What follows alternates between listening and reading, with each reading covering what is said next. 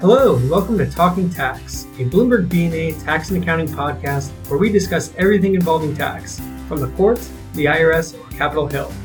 I'm your host, Matthew Beddingfield, and I'm excited you're here with us today.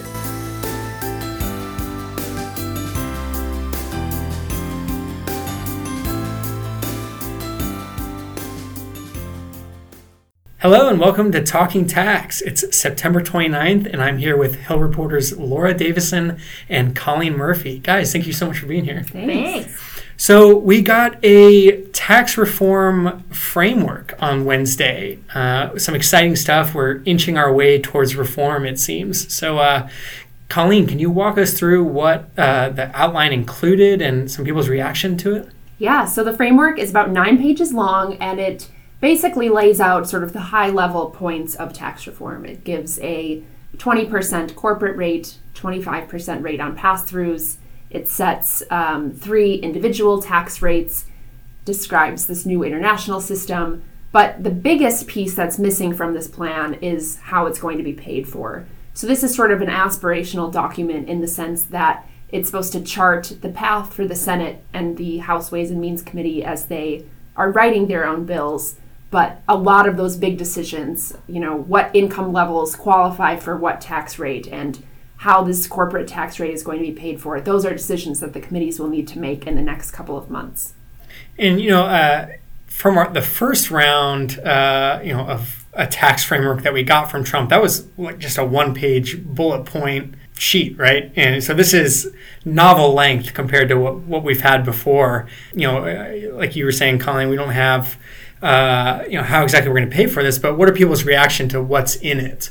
Well, and I would like to point out that while it's longer than what Trump had previously, it's still much less than what the House put out a year plus ago in June of 2016. Um, and that had some pay fors in there, which this it doesn't really talk at all about how they're going to raise revenue, except for sort of generally saying they're going to get rid of some credits and deductions. And um, the the state and local deduction is one that's that's largely thought to be a, a leading pay for, although there's some disagreement in the Senate about that. So nothing is decided right now.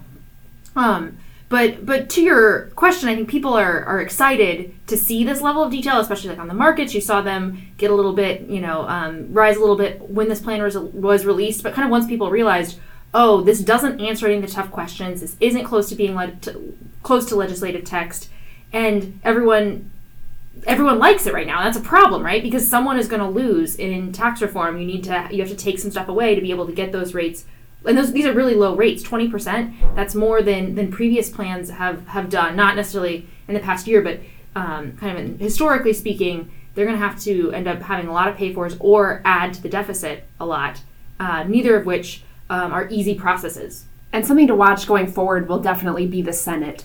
So we know that senate finance committee chairman orrin hatch is not afraid to contradict his house counterparts and um, one example is most recently, uh, he said that he wants to keep the state and local tax deduction, which, as Laura mentioned, is one of the main pay fors in the plan. And he's been very clear all along that this is just a framework for him, that he's going to move through the process in his own committee. The Senate Finance Committee is having an international tax hearing next week.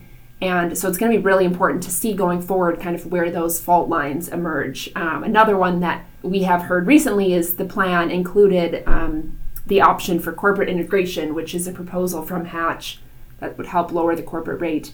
And that's something that hasn't caught on in the House, but to the extent the Senate is doing its own work and writing its own bill, we might see that going forward. In terms of a bill, you know, obviously this is just a framework how much closer does this get us? Is there any way to tell our people any dates floating around, any speculation as to when we get something on paper? Paul Ryan, when all of the House Republicans met on Wednesday, um, as this document was being released, he said he wants this bill to the Senate by November 1st. Now, that is lightning speed. So, next week they'll vote on the budget um, in the House. It also has to go through the Senate. That basically gives them the instructions, the vehicle to move tax reform forward. Then they would have to have a markup in the House Ways and Means Committee, and then it would have to pass the House. All of these things. I mean, just in 1986, the ma- the markup in the House took three months. Was it? You know, it was it was months and months and months. They basically have one month to do everything to get out of the House. When we saw with healthcare, it took longer than anticipated, and I think that's very likely to happen again. The Republicans are still saying 2017 we're going to get it done. Unless they do a simple tax cut, that is almost not possible, just with the level of detail and the level of agreement we have today. One important uh, step forward that they do have, though, is there were some members of the House, specifically the House Freedom Caucus, who said that they could not support a budget until they saw details of tax reform. And passing this budget resolution is really important because that includes the instructions for tax reform.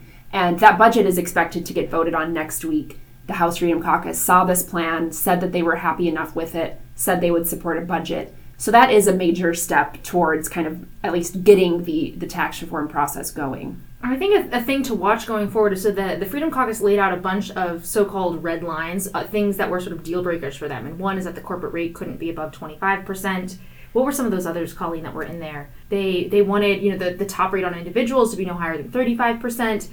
Um, the problem is this document is so aspirational, as Colleen said earlier. Those numbers might have to flex a little bit through the negotiation. So it remains to be seen if are they really going to be committed to these numbers and and say no, we only voted for the budget because of the numbers that were in there, or will they be willing to go along with some of their counterparts um, in the Republican Party to move this forward? I mean, that's one of the problems that happened with healthcare is they said no, absolutely not. We have certain things that we're not going to flex on, and and that really slowed down the process previously. Okay, guys. Well, you had a crazy busy week this week. I'm sure there are going to be several more coming up, um, but we look forward to uh, listening to you guys and reading up on all you have to say. Everybody get some rest. All right. Thanks, guys. Thanks. Thank you so much for joining us today on Talking Tax. Our podcast is one of many that Bloomberg BNA has to offer. Visit BNA.com for all BBNA sponsored podcasts and make sure to follow Bloomberg BNA Tax on Twitter. We look forward to giving you more in depth analyses on the next episode of Talking Tax. Until then, signing off from Crystal City, I'm Matthew Beddingfield.